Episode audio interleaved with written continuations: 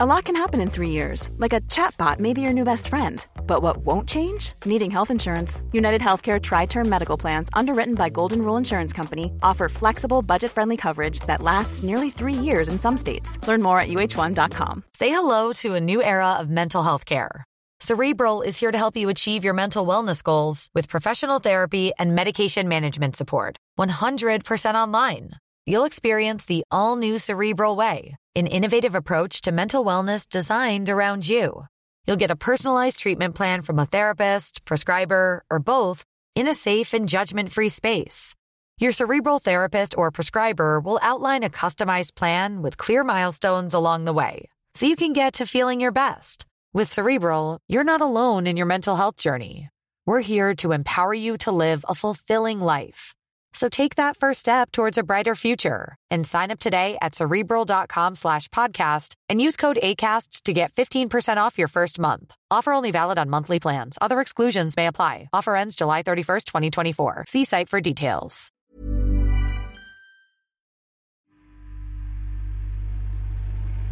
Hi, I'm Herb Dean.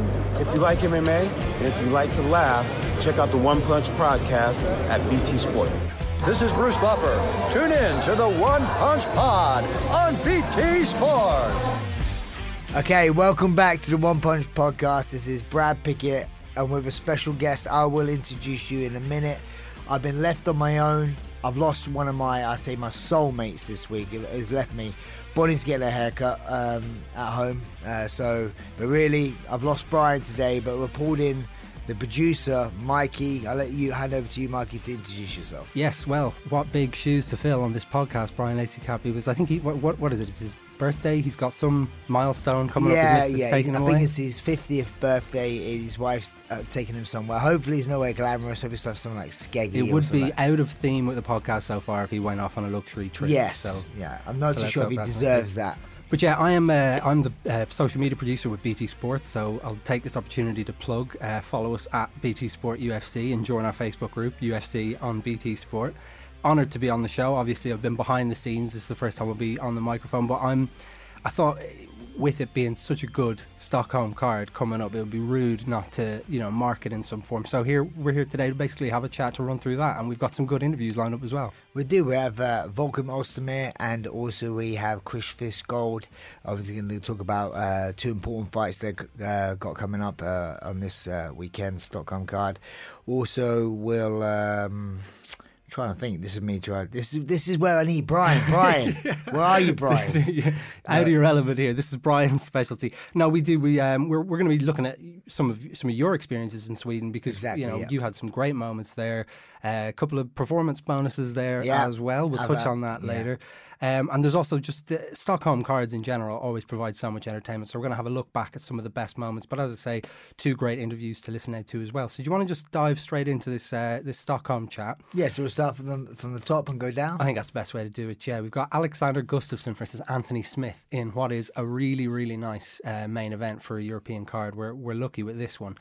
Basically, the three main fights, the six main fighters, are all in real kind of make or break situations here. There's guys coming off losses, tough losses though. Not n- nobody's been embarrassed in any of the recent fights. You're talking about some some serious contenders in the division. Yeah, out, out of the top three fights, uh, there's only one one fighter's coming off a win. You know, which is is quite strange when you when you think about that. Uh, So, so there's a lot of also it's all in the 205 uh, 205 pound division, Yeah. light heavyweight division. So there's going to be a lot of movement in one way or the other for these fighters. It's know, kind of so- like a mini tournament. It is, It's it being is, hosted yeah. in Sweden. It's it's really interesting. Um, Anthony Smith, obviously, we, we've last time we saw him was Jon Jones, where it was kind of a weird one because Jones comfortably won that fight, but Anthony Smith came out of it with a lot of credit. I think the the illegal knee was what Dana was was you know he I think he said he was proud that he he stayed in there after the illegal knee. In your experience, have you been there in a point where something's happened and you know it's not like legal and you know that it's in your advantage to not I'm not saying to, to get out of there or to quit, but you know like Anthony Smith was in a really, really weird position there.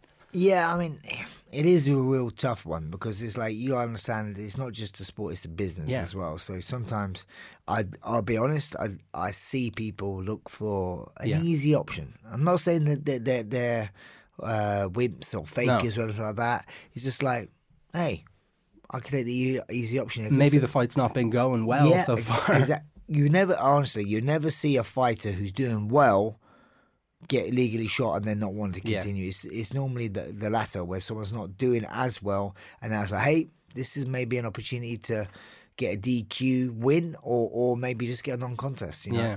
Um, But when you're in there and there's fists flying at your face every five seconds, i- is that on your mind, even in the back of it somewhere, or is it? For me, no. I mean, like, I would never ever in, in a million years want to win by the other guy getting DQ. I, in my, I'm very prehistoric when it comes to Yeah. fighting. Where I, I look at it in a way where I lost. It was just a fight over the last pig on earth. The other guy would be eating a ham sandwich. You know, so like, I, I wouldn't want that at all. So for me, I'd want to strip it all back and have less rules. You know, Yeah. like if I get kneed in the face where I'm on the floor, kicked in head, soccer kicked, cool.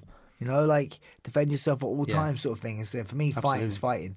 Um, obviously, you don't want to eye gouge or bite or that sort of stuff. But for me, what getting kicked in there, getting kicked in the head while I'm laying down, or getting kicked in the head while I'm standing, getting kicked in the head is getting kicked in Either the head. way, yeah. It's, you know, it's like it's pretty similar, you know. Yeah. So yeah, um, so yeah, I, me personally, I, I once in one of my fights, I got punched. Well, I thought it was it was weird when I look back at it. I got punched in the eye by Neil Seery, and it hit me right in my eyeball. And I looked away, and I was like, "Oh!" It really, like, really right in my eye. And the ref stopped it because, you know, he thought it was a, a, an eye poke, and I, I assumed it was because it like really hurt my eyeball. Um, obviously, I was never going to stop, but you, you could see where if someone has a bit of an impingement on their sight, like it may be. That's why you have doctors there as well. Yeah. So I'm not saying that everyone who quits is is them. It's sometimes it's the corner saying, Oh, hey, absolutely, look, yeah. Someone else makes the so decision. it can it can be legitimate injury that stops you. Yeah, it's it is it is a very interesting one. Uh, but yeah, I, I I do give Andy Smith a lot of praise. Yeah, Uh, they call him Lionheart for a reason. Yeah, there was no way he was he was Yeah. backing out of that. And Yeah. e- even as I, I just said a minute ago, the fight wasn't going his way. No. this happens, and he's not even like his only thought is let's get back to fighting. Why aren't we fighting? So, Yeah. so I think he came out of that one with a lot of credit. Obviously, now Gustafsson is he's not quite a Jon Jones test, but this is a huge test for him as well. He's he's going into Sweden where it's one of these situations where it's a whole country up against him. Yeah, I mean, I fought there a couple of times, and uh, I'll say the Swedish crowd is not a case where it's not like the Irish crowd or the Brazilian crowd. Yeah. Um, they're very intelligent. I find them, and it reminds me a little bit like a Japanese This, this is what I was going to say. It's really interesting. They, they, they kind of clap and applaud positions and transitions. I have a lot of love for the S- Swedish fans anyway, and out there in the Swedish uh, things. But you're right, Smith is going to be both of these people. Whoever loses this fight is going to be in a weird, really weird position. Yeah. You know, uh, a long way back to the top. yeah, because they're both, of them, and even whoever wins, it's not exactly they're going to be queuing up for a title shot anyway. Because the literally most recent loss is Jon Jones, so it's not as if Yeah. they're going to get that one straight back. And even if they did, would they want that straight back? You know, because sometimes you, you may want to correct things a lot more um, before you go back and get another shot. you know? Yeah, I think Jon Jones, we had him on Open Mat uh, a couple of weeks ago, and he said that he can see. Obviously, he's got the Thiago Santos fight coming up, but he Mm. said that he could see Luke Rockhold potentially getting the next title shot after Thiago Santos. It's new. It makes sense. And also, it's like what the fans would want to see. I Yeah. don't want to see that. You know, Luke Rockhold talks a lot. Of, talks a lot. Well, so- this is what you it tease in perfectly because we're just talking about Anthony Smith. This weird kind of Luke Rockhold side plot has come up because at Yeah. the press conference, those two just made a beeline for each other. Yeah. So you're thinking if Anthony Smith wins this fight, is the Rockhold fight next for him? Does that mean Rockhold has to wait for the title? Should Rockhold even be in the title conversation because he's coming? He's coming into a, a, new weight class. He's he's had some mixed results recently. when, when's, when's his fight? Um, it's Jan Blachowicz. That's it, yeah. I knew he had a fight, yeah. up. Yeah, I knew he so had a- that's, he has to get through that. Yeah. But if he gets through that, Smith gets through Gus. I mean, that's You've been saying that. uh, Also, how impressive if if uh, Luke wins his fight, really impressive. He he make boom straight to Jon Jones, Yeah. and also sometimes if you just like, he's a clever man. He's you a know? clever man, He's and clever he, man, he yeah. plays this villain role that he's cut out for himself Yeah. really, really, really well. He's like the stereotypical Hollywood villain. He's got the looks, he's got Yeah. the skills, he's got this kind of lets you know cocky attitude. well, That's yeah, it. he There's no. you know it. He was uh, he was on the MMA Hour this week, and he said that he doesn't think Anthony Smith is a credible character in the division, and that he's about to get shut down by Alexander Gustafsson. So, I mean, I, I think Rockhold's talking in a way that he wants to beat Blachowicz and get straight into that title picture, Yeah. but it remains to be seen. Um, then we've got Jimmy Manuwa coming Yeah. up. Now, he's in a really, really interesting position because he's coming off three losses, but they're not like the Thiago Santos fight is a fight of the year contender. That's one that he came out of with credit, but he definitely he definitely wants to get himself back in that in that win column for this one. Yeah, definitely. Isn't like losing three fights in a row. You know, I mean, like, I know sometimes some people lose a split decision. Yeah. you know, uh, as in uh, I think Volkamir is in, in that position. He lost a split decision. And even if you think you won it, it's, it's weird how just the opinion of three other people, uh, two people actually, because one gave it your way, two people could change your mindset. Because winning is is very important within this sport, and also the mental side of yourself. You know, like winning breeds confidence. Yeah. You know, so like you need that. So so I think Jimmy's going to be in this position where he's going to want to win hook or by crook. He, Mm-hmm. I mean, look good, great, like he did against the Santos fight. You know, Yeah. he looked he, he looked great. It was a He great, did, yeah. a fantastic fight, but he needs to win. This is a sport where. Winners go in a certain direction and, and losers go in another direction. And also, um, most people uh, are on show and win money, and he's got a family to feed. Yeah. So that's why sometimes you don't want to leave it to the judge's hands because you know sometimes they could cost you money. You know. Absolutely, and he is coming up against um, Alexander Rakic, who we don't know about, but he train. uh, We don't know a lot about, I should say. Obviously, he's fought in the UFC before, but we do, he's training with ATT, um, and he's another one of these guys that's touted as a, as a dangerous striker in that division. So it's it's not going to be an easy day's work. No, I mean like, uh, and that, that's the thing with, with, with Jimmy. He has very very good hands, but you know he, he's a little bit susceptible himself. You know, so he, he, at the moment he's kind of lost that. Uh, Mojo, where people are a little bit afraid of Yeah. you. Now people are, hey, I'm, I, I, I always, I said this a few times on other podcasts, like a bit like Junior Dos Santos. You know, he was a phenomenal striker, Yeah. but then when he got clipped a few times, people are like, hey, I, I can stand with this guy. And also Diego Barbosa being the same same sort Sure. of thing. He's on 11 fight winning Yeah. spree. You know, he, he, he- he's on a roll. So he, he's gone in there with high confidence. I'm fighting this guy here, you know.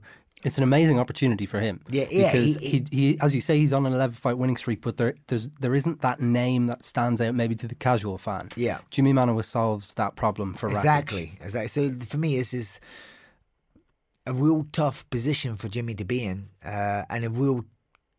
The struggles for this fight would not be skills. It'd Yeah. be, it'd be his mind. You Okay. know, it'd be his mindset. So he, he would need to start the fight strong and do well. If he's, I hate to see him. You know, if his things start start don't go his way. You know, it, it, this is going to be real tough on his mental durability. This Absolutely. I think a lot of the listeners to this podcast can be hoping that the poster boy can get a win in that one. He's not the only English fighter on the card, though. We have got Chris Fishgold. We're going to talk to him in a bit. But before we do, his um, his matchup with Makwan Amirkhani is a really, really exciting one. Um, it's got fourth bill on the card, which is right because I think as many eyes need to be on this one as possible because when Amirkhani fights, I don't think there is a dull fight with Makwan Amirkhani in it. He's fighting at SBG. And um, and yeah, he's definitely a fighter for the fans. You know, he's he's very entertaining with that. He has a very good high skill set with his wrestling. So with having such a good wrestling base, he could be a little bit more flamboyant. Gives you the confidence feet. to yeah. So he's himself. oh, I can take it down. Doesn't matter. So like, yeah, that, that's why uh, we, we saw. I think it was his debut was, was on the same card as me once. Yeah. uh, where he fought Andy, Andy Ogle. Eight seconds. And uh, yeah, eight seconds. And it was quite funny because we were backstage. Uh, no, it was on a press conference actually. And I remember him saying, um, someone asked, because apparently was talk about it being maybe a premature stoppage. And he was like, would you be up for a rematch? Uh, kind of thing. And he was like, What do you want me to beat him quicker than eight seconds? You know, I just more found- comprehensive I found it quite funny. You know, he, he he's quite charismatic He as well. is. You know? he He's a good yeah. character. Mr. Finland is his persona, and he's Yeah. this really kind of brash, handsome guy as well. Can't can't argue with that. He's definitely got the confidence, and John Kavanagh in his corner as well. Um, but Chris Fishgold, as we say, he looked a lot better in his last fight in Prague. He got uh, on the win column. I was in Prague for that for uh, BT Sport and got to interview him in the immediate aftermath when fighters are still kind of trying to register what would happen. And he was actually he was surprisingly critical and grounded. He wasn't getting carried away with the fact that he'd gotten a win. He was um, straight back to what next. And in fact, we met him in the airport the next day, and we were like, "Did you have a good night out celebrating your win?" And he was like, "I didn't really do anything. Got up at six o'clock today. I went for a run." And we were like, "Wow, you know, you're entitled to celebrate when you get a win after such a long camp." But he was straight back at it, which I think says a lot for his his mindset. He's deadly, deadly serious about. Hundred percent. Like uh, I think most fighters really. Well, no, I guess not. But a lot of fighters are very critical on their performances. You know, like they could win, great, and then they're always looking back. I was, I was one of those. I was very- Perfectionists. yeah, you just Yeah. want to always, you always strive to get better. You know, there's always holes in your game, and you want to make. You you got to think other people are looking at you. So if they, if they spotting things, you know you you got to try and correct them yourself. So uh, and normally if I was injury free, I'm normally straight back in the gym. I I, I fought on a Saturday night and been in the gym on a Sunday. Yeah. you know even with a massive black eye and all that sort of sort of stuff because sometimes that's what it is, and you know. Uh, it's infectious, you know. when- you win, lose, whatever, you just wanna keep, You just want to get yeah. better. You know, it's in a very infectious sport. Absolutely. So um, it's definitely going to be an exciting card full of exciting fighters. And I believe we are lucky enough to be able to talk to one of them now. I think we have Volkan Ozdemir lined up.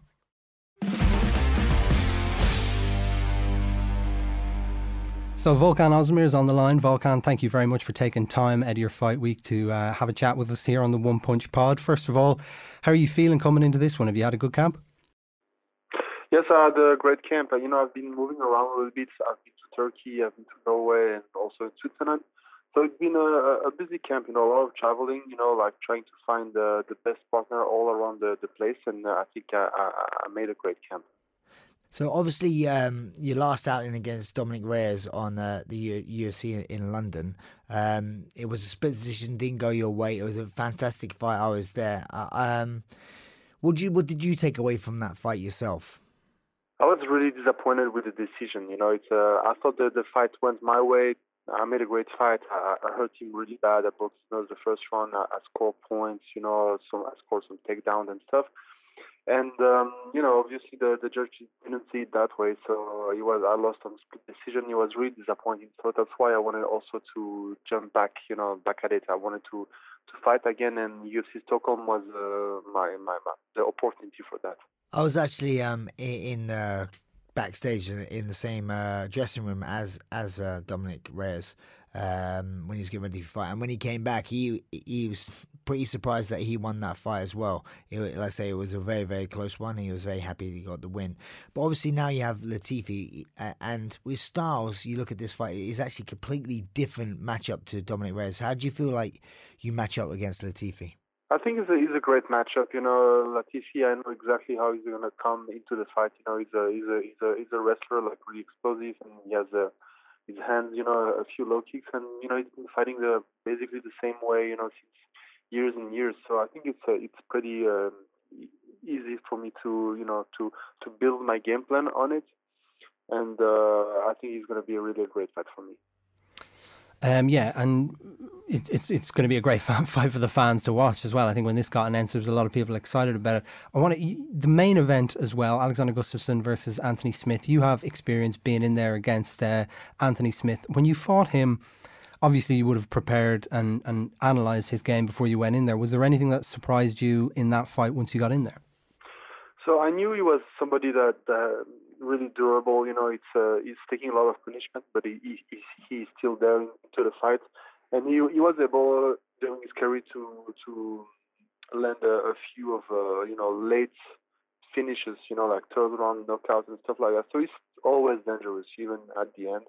And I think that's a little bit uh, one of the, one of his strengths. You know, it's really tricky because uh, you, you you might think he's hurt and stuff, but he's still there, you know, mentally, he's still there into the fight, and he's, he's always able to put it off. So that's also something that I've been experiencing because you know I was I was uh, winning the fight all all all, all along and you know and right until the the, the, the last moment, and uh, that's obviously something uh, Gussie will will have to be ready for too. Also, on on on a separate note, obviously now we we're into fight week, and uh, um, we don't know, we normally chat to a lot of guys after the fight. So this is um, now before the fight. So how I mean, obviously it's normal the playing questions in weight cut and all that sort of stuff. But what do you normally do the week of a fight to um, take your mind off the obviously the, the, the the weight cut and the fight itself? Do you try and relax, or, or do you have any certain rituals that you do? No, I actually don't not really think about it too much. You know, I just let the day pass. You know, and go day by day. You know, it's uh, it's uh, obviously first the the the, the arrival at the at the at the office here. You know, you know, you have to sign poster, do some media stuff. Uh, the next day you have uh, some media. After you have the the the the weight cut. You know, and the the weighing, and then uh, it's fight day. And at the end of the day, I arrive during the fight day. I'm like, okay, now now it's time. You know, it's uh, because I'm in the locker room. You know, I'm getting ready for it, and now it's showtime. And sometimes always like I end up being surprised. Oh, okay, right now it's time to fight. You know, so let's do it. You know. So that's why it's a little bit how it happened. You know, I, I take it day by day. You know, I, I know every day I do my best, and every day I, I do what I have to do so I can be prepared for the D day. And this this isn't your first fight in Sweden. You fought in Stockholm before. What did you take away from the crowd and the experience the last time you fought there? I mean, uh, Sweden was a really uh, amazing for me. It was my second fight in the UFC and uh, my first also European card. So I had a lot of friends coming, you know, to to see me. It was it was it was really nice. And, uh, it was a really amazing experience because uh, you know I left the fight uh, un- untouched. You know, like I wasn't hurt at all. Yeah. I had a really great uh, victory, really fast one, and uh, you know it was it was uh, the whole event was a, was a big party for me. Do you have uh, anything planned after the fight, as in like holiday anywhere, relax, or do you have anything you like to do afterwards? Yeah, actually gonna go um, in Thailand uh, maybe two or three weeks to train a little bit, maybe training once a day or, or so, and then uh, you know relax, spend spend uh, spend some time in the sun, you know, uh, and enjoy. And I think I'm also gonna go four days or five days, um, maybe in Central America or South America. Nice. I still need to figure it out. So that's what you have planned in the immediate after the fight. Longer term, obviously you want to get back into the title picture in this division after a win at UFC Stockholm, what, what do you think? Obviously, we don't want to want you to look past the current fight that you have coming up, but do you see a picture for yourself to get back in that um, title picture soon? Yeah, definitely. You know, I, I, need to build myself back up. You know, I've, I've just suffered like three consecutive losses. Now I need a, a, a big victory from me right now. Then I, I would love to be facing, uh, you know, one of the one of the light fighting but also let's not forget Manuel Rakic. Rakic is also a big, uh, a big uh, up and coming uh, athlete, um, and I think he has a great future. Actually, I've been facing a lot of uh, a lot of people that that been up and coming guys, you know, and uh, always uh, always really strong guys. So you know, I'm more than happy to welcome them. Just what you said there, I thought it was very interesting about being willing to welcome these guys uh, to to the to the title race or or to the division often from a fan's point of view, we see fights and we see those as like an opportunity. So Rakic, he's on an 11 fight win streak, but he doesn't have a name like Jimmy Manuwa on his record. So he's headhunting there for Jimmy Manuwa to kind of make a statement win. When you're on the other end of that, when someone's looking at Volkan Ozdemir as that fight, you welcome that challenge. That's something you look forward to. Yeah, I've always been uh, ready to fight. You know, whoever whoever it is. You know, I've I've been uh, I've I've been fighting. You know, like two weeks' notice against uh, the, the number six in the world for my first fight, you know. And then I've been facing, you know, like up and coming guys. Me uh, like less than a year uh, after my after I signed the UFC. Yeah. So it's it's a no-brainer for me, you know. It's a, even if it's a tough fight, a tough task, or whatever, you know. I'm, I just want to be there and, and, and show everybody that uh, I'm here and I am the best. Well, that's a that's an attitude I'm sure the fans absolutely appreciate. Um, you said you, you've you've seen a bit of Rakic. Are you somebody who does your homework on other potential contenders in the division, even if they're not in the UFC? Yeah, you need to keep an eye on everybody because uh, and there is people you know you know you, know they they they're, they're going to make it. You you see their fights, you see who they are, you know you you see their mentality, and uh, there there you know you know you you just have to wait. Maybe in three four months uh, he's going to be there, and sometimes you it's even sooner than later. You know uh, some some people look at me. You know, I, I've been I've been nowhere. I, I wasn't even signing. You see, in, in less than a year, I was signing for the for the world championship. Sure. So um, there is a lot of guys. You know, they just uh, appear. You you see them, and then next thing you know, they fight on uh, on a pay-per-view card or like a, a main card of a, of a fight night. And um, you know, they they soon to be gonna be facing uh, a top ten guy, a top fifteen guy, and then. Uh, it could be you. So really soon. So that's why you have to keep an eye on people, and so you're ready for everything that's gonna come to you to, towards you. We won't take up too much more of your time in Fight Week. You're obviously a busy man. Just a big thank you for, uh, for coming on to the One Punch Pod and having a chat with us. And best of luck at UFC Stockholm. Yep. Thank you so much. I appreciate it. Thank you. Thanks for your time and good luck this weekend. Very nice, very well spoken man, Volkan Ozdemir. He's a very intelligent fighter. I really, really love his uh, his attitude towards fighting. It shines across in that interview there, anytime, any place. Also interesting that I, I found was that he's he he seems to have a really good grasp on who the who the threats in that division are. He's talking about Rakic and the tools that he can bring to the table. One thing that stuck in my mind when he was saying that was he's like you you always know who's around. It's not always the case. Hector Lombard fought Anthony Smith and Anthony yeah. Smith's fighting Hector Lombard, saying, "Do you know my name now?" While yeah. they're up against the cage wrestling. So it's, it's not it's not everybody's doing that hard work, but he's depends. putting in. It's your part of your job. So it, for me personally, it was my my job to keep an eye on that division. You know, yeah. Um, uh, but see, like some people.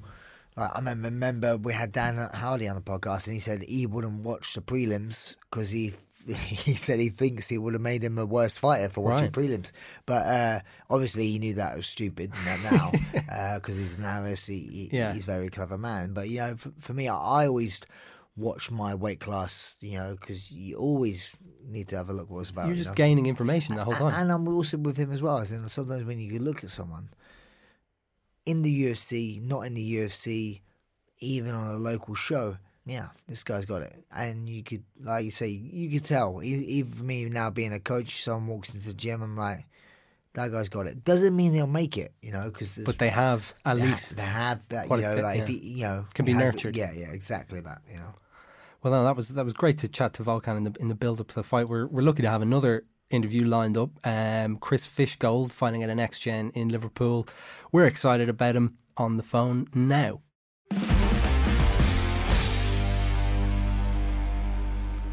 So, Chris, uh, thanks very much for taking the time to uh, chat to us on the One Punch Pod uh, this evening. We know you're gearing up for fight week, so straight away, how are you feeling coming into coming into this fight in Stockholm? Uh, you know what? I feel great. Um, this is the lowest I've I've walked around that since I was 21. So I'm only about three kilo off weight as we speak. So um, as a fighter, you know that that's that's amazing. Um, and I, I feel great, full of energy. I can actually eat come over the week of the fight. So yeah, um, I feel really confident about where my skill level is at and uh, the training I've done. So to achieve that, what what did you change? You just change your, your bit of your lifestyle, or got a new nutritionist on board, or what is you how, say is a big factor of your weight being low? Well, it was it was a bit of um, everything really, boy. Um, a, a, big change I've done is John Moores University. Um, there's a, a coach there called Carl Evans. I've done my strength and conditioning with them where like in the past I've done it and the coaches in the past have been good, not taking that away from them. But um, the stuff that they've got at the university, the facilities, they're the best around. They, they can actually, you know, tell me how many calories I'm burning when I'm lying down over a 24 hour period there. Like you, you can measure absolutely everything. So I had that to work with. I had that for my diet, and then Joe, it just it all paid off. I'm lifting heavier than ever and I'm light as never. Um, other than that, just still at me um, my gym next generation um, with the with the usual lads, uh, killing myself day in day out. Yeah, I mean the science the science behind the sport now is just getting fantastic. You know, year in year out, athletes are just getting a better, better understanding of the body, uh, and yeah, so it's fantastic that you know oh, you. Crazy, isn't it? Yeah, I mean, like I wish this we had this back in my day. You know, back in my day, my, my biggest change was not to drink uh, full fat soda and changing to diet soda. Yeah, I was gonna say you you you was back when it, it was just all tough guys. yeah, I mean we didn't have a clue what we were doing. We were just like this this this makes me lose a bit of weight. Let me just like I think I think some people were drinking battery water as well because oh, battery water had no no sodium or anything in it, and it's crazy the stuff people wow, did. Wow, wow. Yeah. Yeah, yeah.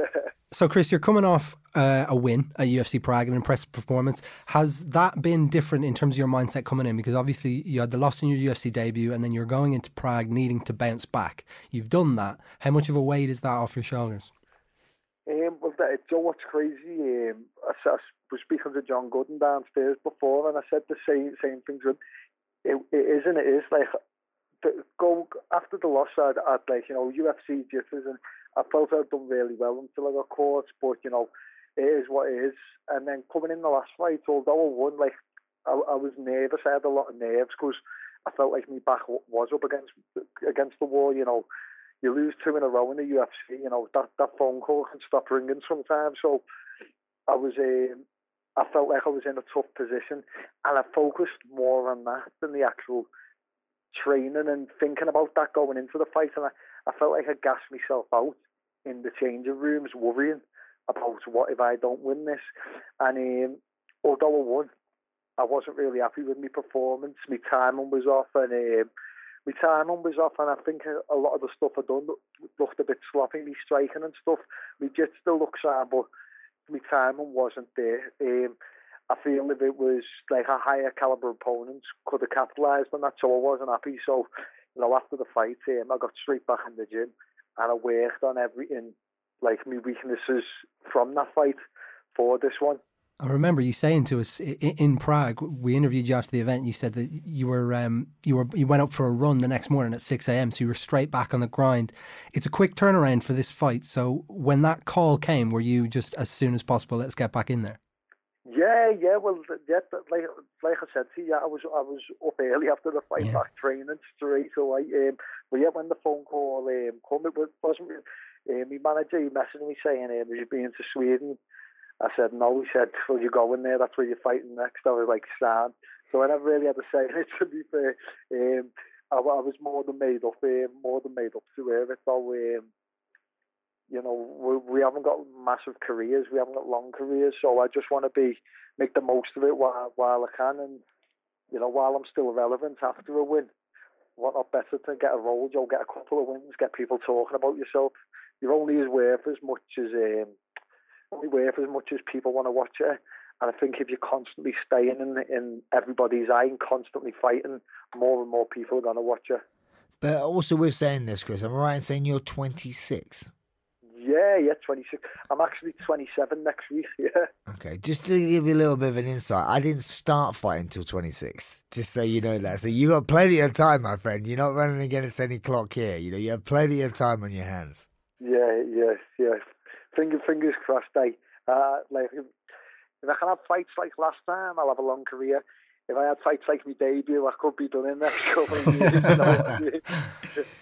You're, so, com- you're coming up against a guy at SBG, Makwan Amirkhani. We, we've seen him before, and we know that he's a very confident guy, and he, he likes to kind of wind his opponents up and get under their skin a little bit. You strike me as the type of guy that doesn't really have time for that. Is has he said anything so far? Have you had any interactions? What's that well, been like? Yeah, I was going to say, I, um, I promised I'm not going to swear um, on this, but um, you can imagine the stuff I want to say about him. Yeah, he started putting up. Um, started putting up all pictures of me and like trying to argue with me.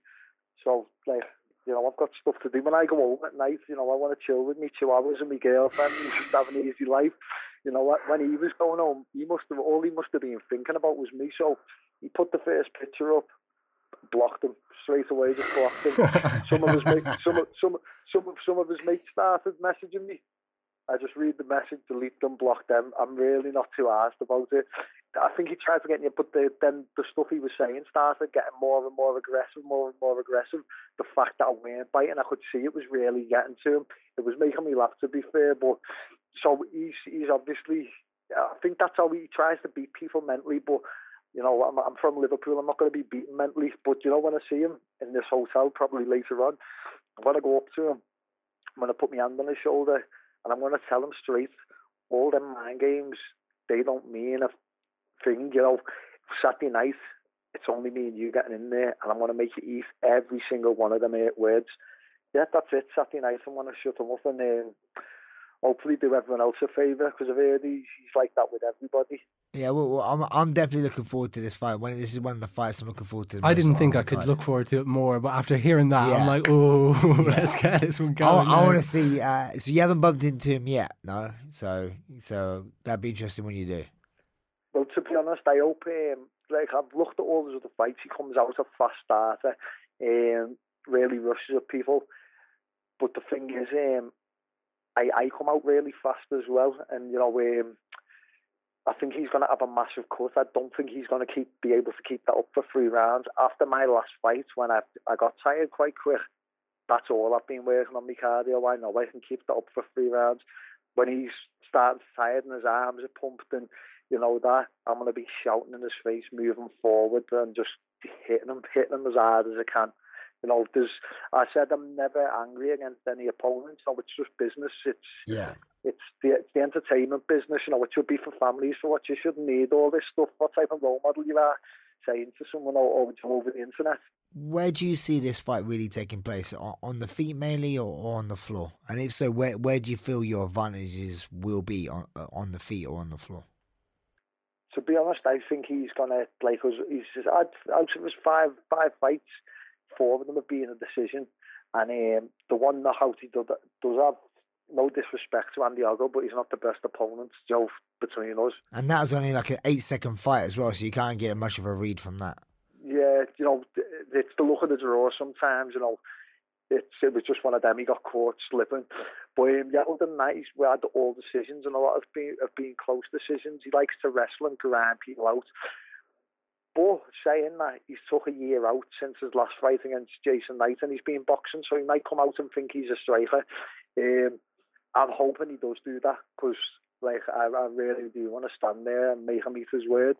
But more than likely, you know what it's like, Brad. People always go back to what they know. Yeah. You'll probably come out like a boxer, get caught, and you go back to what you know, and he'll try and wrestle me and be close and you know be like a rash on me. But that'll suit me as well because like I'm a black belt in Brazilian Jiu Jitsu. I'm not I'm not too bothered. Hopefully for the fans, I want to stand, but uh, if, if he goes to the ground, you know, he goes to the ground, I can deal with that as well. And what about for you? So you've got you've picked up this first UFC win. Has anything changed for you since Prague? I mean, in terms of getting noticed around Liverpool a bit more, have you noticed uh, a bit more of a support coming behind you since you since you picked up that win? I was going to say I bought a new dog, but that's about it. it's the only thing that's changed. What's your dog's name and what type of dog is it? Yeah, so I already had a Chihuahua. Um, okay. I bought another Chihuahua. Nice. Bambi. Nice. Yeah. Uh, Traz are very, yeah. very cute little dogs. We need to try and branch off and do an MMA dog podcast, you, just you dedicated. I think there's yeah. a gap in the market for that. Um, and, and, obviously, this is this is your first uh, fight on the main card on, on UFC. Does that affect um, anything? That, how you're thinking going into the into the fight? Because there will by default be more eyes on this fight? Oh no, not not really. Obviously, there's more eyes on it because the main card, but not really. I think that's a lot more pressure on him because let let's be honest, he's four and one in the UFC. I'm one and one in the UFC. I think he's ranked 19th in the like in the UFC rankings. What what I see, um, I think I don't even know where I am. I don't even think I just my rankings are applicable. I think it's well up there. So I think he's it, it's all the pressure's on him. I've got no pressure. The, the only thing I've got in my mind is I'm not even thinking about after the fight. I'm not thinking about before the fight. I'm just thinking about like me on top of them or me knocking them out. How do you picture yourself? So obviously you you want to come away unscathed and win this fight. What do you see later this year? Um, do you, one more fight, two more fights? How do you see it playing out? Um, I, would be happy at the end of the year if I get two more, but not uh, like I want two more, but I'd be happy with one. Um, after this fight, I'll, I want to I want to go away and uh, have, have a holiday, and then after that, just come back and work on take three four months working on stuff I need to work on. Um, you know, for me game, it's the elite now, so we need to keep on moving with the times, don't you? And I've I've got a few things that like I wouldn't say the bad, but weaknesses in my game, which I can definitely um, brush up a bit. But um, yeah, well, I'd be happy with two fights. Be happy with one fight. Let's just see how it goes. I don't want to really look past this one. Yeah, of you course. Know, you know what it's like. MMA is uh, it's a crazy sport and crazy things can happen. So yeah, just um, Saturday after Saturday night. Hopefully we can speak again, and I'll have um, I'll have more of an idea. Um, so listen, that's that's pretty much all from us. We don't want to take up too much of your time in fight week. Thank you very much for uh, for taking the time to talk to us, and, and best of luck in the fight. Absolute pleasure. Thank you for that. I appreciate that. Thank, uh, thanks, Chris, for coming on. Also, if you want to uh, quickly uh, let people know where they can make, reach you on social media. Yeah, that's uh, Chris Fishgold, uh, at Chris Fishgold on Instagram, Chris Fishgold on Twitter, and Chris Fishgold on Facebook. Nice and easy. Nice and easy. All Straightforward. Right. All the best for this weekend, mate, or we'll be watching. Oh, thank you. Thank you. My pleasure. Ta for that. See ya. Great to hear from Chris Fishgold there. A really, really good guy. I mean, I've I've interviewed a few UFC fighters and I'm yet to have a negative experience really with any of them, but he strikes me as somebody who's just a really, really good bloke. So I'm I'm kind of pulling for him to get the result at Stockholm this weekend. Yeah, it's a, it's a very tough fight he has in front of him, Makwan, but he, he knows what, you know, when you're in the UFC, you, you, can't pick and choose your opponents. You have to fight the best of the best, and uh, he, would definitely be up for the challenge. And I'll say it's one of the fights on that card I'm looking forward to the most. You know, it, it's going to be a fun scrap. No question about it. I mean, uh, we we talked previously in the podcast about Amirkhani's fights, and then you've got Fishgold. You just heard how how prepared and ready he is for it. So yeah, absolutely cannot wait for that. Now seems like a good time to remind people to watch UFC Stockholm on BT Sport 3 HD on Saturday the first of June. That's the prelims start at 4 p.m. So that's nice and early. Even if you're going to watch the Champions League, you can get a couple of couple of fights in first, watch it, and then maybe get the main event in as well. The timings are really, really nice. It's it's always good when you're not staying up until five o'clock in the morning to watch some fights. But while we while we've got this Sweden card coming up, I think it would be crazy not to uh, to quiz you on some of your experiences because you've had some, you've got nothing but good memories about uh, fighting in Stockholm. Yeah, I mean, I've had, I've had two fights in Stockholm. I'm two and zero. I've had hit two bonuses. You know, perfect. Yes. Um, Surprised you haven't moved to Sweden. At this yeah, no, I, I, uh, I've done a lot of tra- I've done some training out in Sweden before. I fought there actually. Uh, there's a, a, guy called Sirwan Kakai, and um, I remember him coming over. Well, I was getting ready for my my WEC debut. Uh, I was applying for a visa, so I couldn't go out to America to train. Um, American top team. Uh, I had to do my training back in England. So I remember reaching out and trying to find some training partners. And there's a, a young guy called Sirwan Kakai from Sweden says if he flies over, can he get some training? And I was like, yeah, cool. He came over and uh, we we started training. He, we, became good friends, and uh, he uh, he eventually went on fought in Bellator and UFC himself. Uh, but then before when he was getting ready, he, he asked me to go over to Sweden and do some training. I went to GBG, I think it's called GBG in um, not not Stockholm, it's in Gothenburg. Uh, yeah, I've done a few kind of like I was helping them, him and uh, another guy called Akira Corassani, uh, get ready for um, a couple of their fights on. I think there's a fight a show called Zone. I think it was called Zone uh, out there, uh, and that was a great time out in Sweden. It's like I just had a lot of fun. It was cold. It was cold. I yeah. can get that. It was cold. But um, I had a lot of fun out there. I've been out there a few times and uh, I fought out there, you know. So I have a lot of love uh, for Sweden uh, and the country. Well, let's start with um, the first one, which is Damacio Page. So yeah. you are coming into that one off the back of a loss to Renan Barão. Yeah. Am I right in saying that? So where and that and, and that the Barão was, was your UFC debut, yes, wasn't as well. So you took took a loss in your UFC debut. How meant? What are you coming? What are you thinking coming into that? Well, it, it, was a tough one because, like, obviously, I went into my, my UFC debut uh, thinking I'm going to smoke this kid, even though, you know, Renan Barão. Yeah, yeah whatever. I'm, I'm going to smoke it. You know, because I had that sort of confidence. And when you got beat, um, it, like I say, it really damages your confidence. And then I'm fighting a guy called Damacio Page. His nickname was the Angel of Death. And, and he was one of those guys. He was a very, very fast star, and like uh, it was a very dangerous fight. And I was like, oh, you know, yo, you don't get no easy fights. So yeah. for me, I, I, I was worried about it. I, I would be honest. I was worried about every fight I have. You always, I could fight the dustman, and I could look at think, oh, he's got a really good straight. There. You know, you kind of when you look at people, you kind of put them on this pedestal sometimes.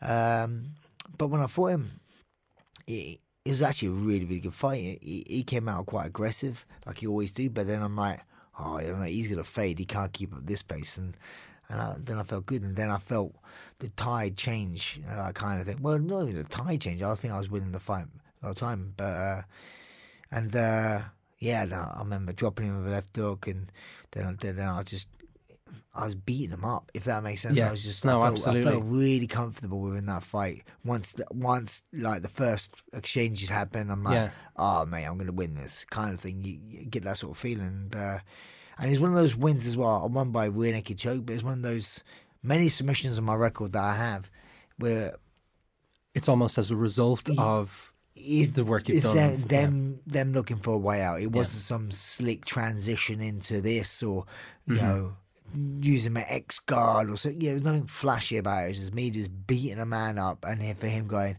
here, take my neck or here, take my arm and get out of there. Um, in that case, it was the huge left hand, wasn't it, that, that dropped him? Then left hook. jumped him. Yeah, I, I hit him with an uppercut as well. Yeah. I think then then left hook and he dropped.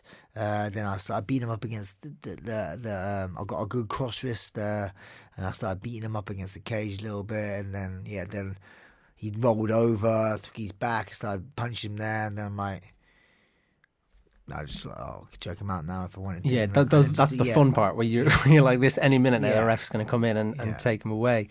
Um, so, yeah, as I said, you, you were coming off the loss to Renan Barão, but am I right in thinking that that was fight of the night as well? Yeah, that was fight of the night. I only fought for like four and a half minutes, I think it was. And Yeah, I got, I got a bonus. of night. And the funny thing about this was, uh, this was back in the day where um, they didn't have caps on the bonuses. Oh, you know, wow. so they just like this year. I mean, this one's going to be a hundred grand. This one's going to be whatever. They just made it up. Okay. Uh, I, didn't know that's really yeah, interesting. they, they, did have caps on bonuses. So basically, if you impressed, if it's yeah, it's a bonus. But No, no, they'll tell you before the before the event. But Oh, okay, uh, this right, yeah. The bonus is going to be this. This event, so like that, for that one, I think it was seventy seventy thousand dollars. Yeah. Uh, so, but I always go back to saying it now. Listen, you could kept that money. Give me the win. All- I didn't care Yeah. about money competing. You know. So No, absolutely. Don't get me wrong. It's a nice cushion to land on. You know. Um, but I didn't want the money. I wanted the win. You know. Mm-hmm. Um, but yeah, I ain't gonna say no to seventy grand. But uh, don't know anybody who would. but then obviously my second fight uh, was with Damacio Page, and that's when I started bringing the cap in. Yeah, and Yeah. it was it was fifty grand. You know, so I got fifty grand on that one. the most that has to be the most disappointed seventy grand. like I can't, like you get handed a check for seventy grand and you're gutted. It's- yeah, it's- I, mean, yeah. what I say. I always say say it to them blue in the face, but I was never in the sport for for, for money. No, absolutely. Uh, I was in the sport, yeah, trying to achieve and like compete and stuff like that. Yeah, and the women, of course. yeah, Sarah and is- all the all the glory Sarah, comes with Sarah's listening. Yeah, so in fact, we were talking about bonuses. You you had a run of three in a row. So you the the loss to fight of the night. The Damacio Page was fight of the night, and I think am I right in saying that your next one was another one as well? Knockout of the night Yeah. against Yves Jabouin. Yeah, yeah. Yeah, so a good little run. Yeah, I did.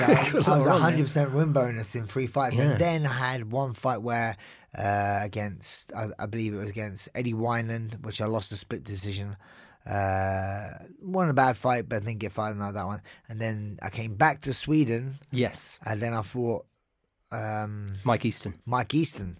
Uh, and that was a really good fight. It's one of the fights, you know, if people go back on Fight Pass and watch it, it's actually like a quite a good fight. You know, Yeah. Mike, Mike Easton was a very tough competitor back in those days. Yeah, uh, and it, a split decision. I thought I clearly won, to be honest. Um, uh, but yeah, it, it, it was a tough fight, and that fight, really enough, was actually sixty thousand dollars. Yeah. so it went up, and the reason people don't know about this because they say the cap was fifty, but the reason this was sixty because I think Diego Brandão was fighting on that card, and we were backstage when Dana White was giving like the pre-talk and all that sort of stuff, and uh, and uh, he goes right, the bonuses are going to be uh, fifty grand for this and that, uh, and Diego goes, no, Dana.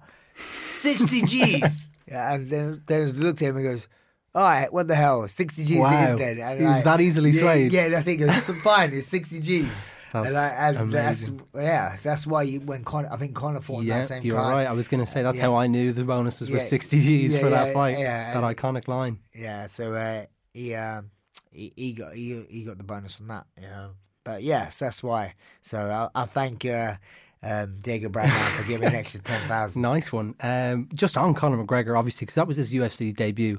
And when last week after Michel Pereira's win, we were talking a bit about um, the best UFC debuts you'd ever seen, and Conor Conor's name came up. You obviously knew who he was before, so No, he- I'll be honest. yeah. I didn't. I didn't know too much about him. You know, um, I remember him uh, when he just signed for the UFC. I remember. I mean, I remember actually. You know, first time I saw him was on a Cage Warriors show. Yeah. Uh, I can't remember who I was calling. I was calling someone else, and he, was in the changing room with Artem Lobov back in those days. I, I didn't know who Artem Lobov was back then either. Mm-hmm. And I just remember them getting ready get him warming up, and he was full on sparring. And Yeah. I was like, "What are you doing, mate? You know, you're not going to make it out to the fight." He was full on sparring backstage before he fought. Um, um, yeah, but then he won that fight. Uh, then I remember him and um, on his debut. Uh, I remember leading up, hearing a few interviews. I'm like, mate, this guy's a bit flash. You know, this Yeah. guy's this guy's a bit flash. You know, you better like the fighter in you's yeah, thinking yeah, like, yeah, yeah, a little bit like simmer down, simmer down, you know, like, uh, but uh, yeah, but like I say, where his popularity uh, and rose, is Yeah.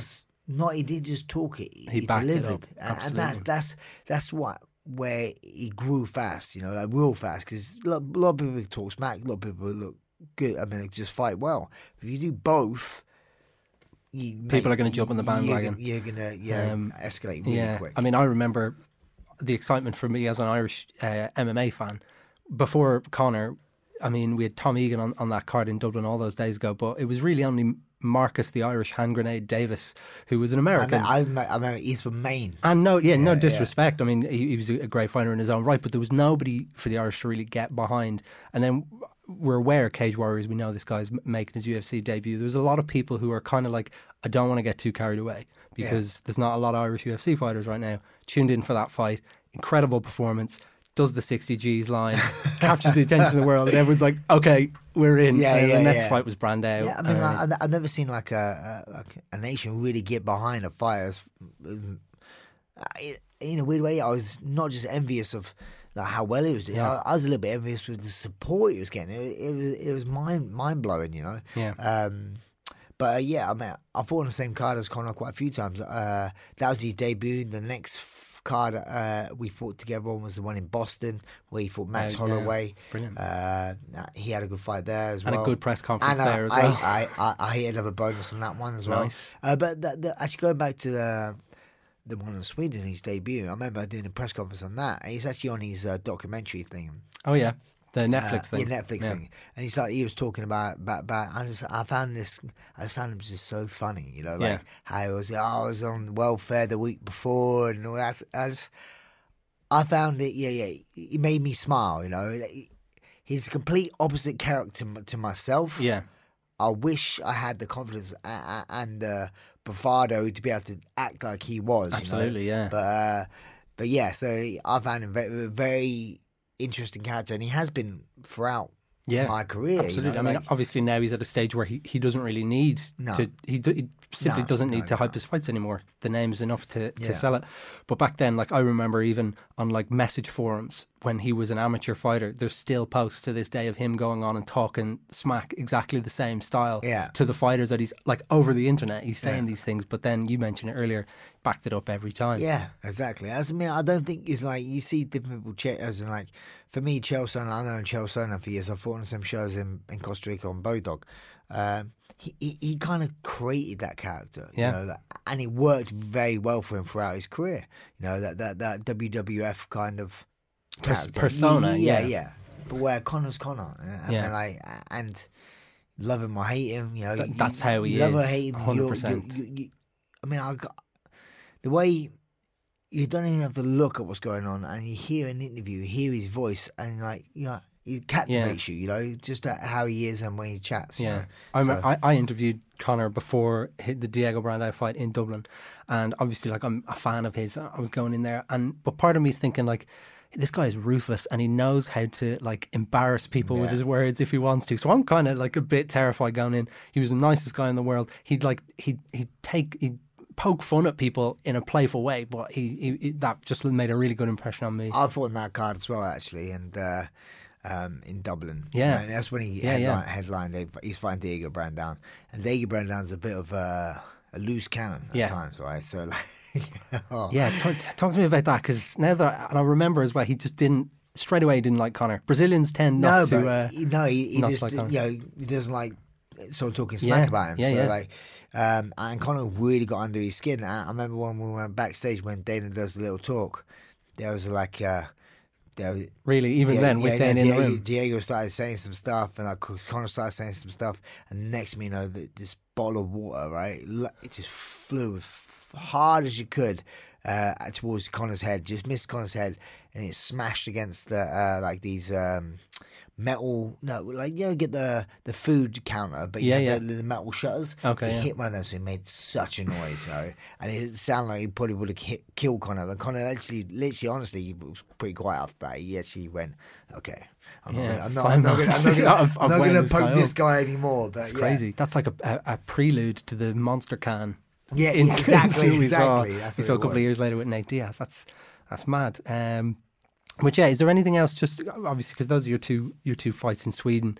Um, is there anything else that, that sticks out to you just about about that place? Did you go? Did you have any? Did you celebrate either of those wins, or were they straight back to training? Um, yeah, well, I celebrated them after night. 'cause I used to because it is in Sweden as well. uh, It wasn't that far for a lot of my friends and family Yeah. to come over from Europe, so it was great, you know. Uh, so was, obviously I love fighting in um uh, uh, in America and stuff, but fighting on European cards, it it was just nice for the, yeah having more friends and family.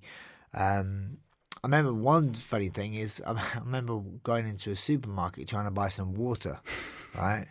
Uh, and they just looked at me and like, "What are you on about?" and I, "Can I buy some water?" You, you do know, like it's the cleanest water ever. The tap water in Sweden. They just don't cle- need they bottled don't, You don't need to buy bottled water. So I was like, "Oh, okay." yes, I remember that's one Thanks, story. Sweden. I got back from Sweden. Uh, but apparently, they're the cleanest water you can have. Well, there you go. We're uh, we're dropping knowledge on this There podcast as well this week. So I think that about does it for this edition of um, of the One Punch Pod. A huge thank you uh, for having me on, and Yes. I hope uh, Bryan Lacey, you know, enjoyed his time away. Oh, I hope oh you said he had a, a holiday accident and he never and I can do it back. every yeah, week. Yeah, I'll just yeah. I'll just stay. Fair enough. That works for me.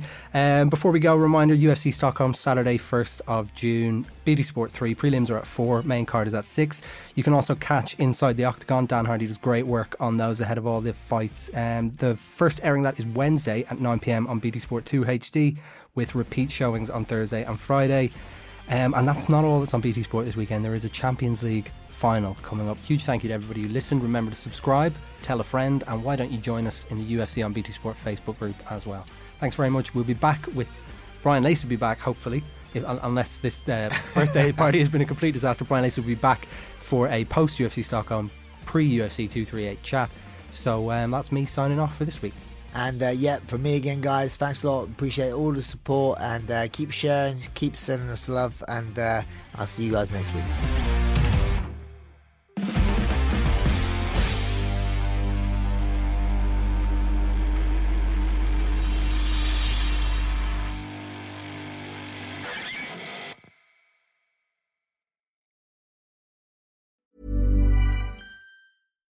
The number one selling product of its kind with over 20 years of research and innovation. Botox Cosmetic, onabotulinumtoxinA, is a prescription medicine used to temporarily make moderate to severe frown lines, crow's feet, and forehead lines look better in adults. Effects of Botox Cosmetic may spread hours to weeks after injection, causing serious symptoms. Alert your doctor right away as difficulty swallowing, speaking, breathing, eye problems, or muscle weakness may be a sign of a life threatening condition. Patients with these conditions before injection are at highest risk. Don't receive Botox Cosmetic if you have a skin infection. Side effects may include allergic reactions, injection site pain, headache, eyebrow and eyelid drooping, and eyelid swelling. Allergic reactions can include rash, welts, asthma symptoms, and dizziness. Tell your doctor about medical history, muscle or nerve conditions including ALS or Lou Gehrig's disease, myasthenia gravis, or Lambert-Eaton syndrome and medications, including botulinum toxins, as these may increase the risk of serious side effects. For full safety information, visit BotoxCosmetic.com or call 877-351-0300. See for yourself at BotoxCosmetic.com.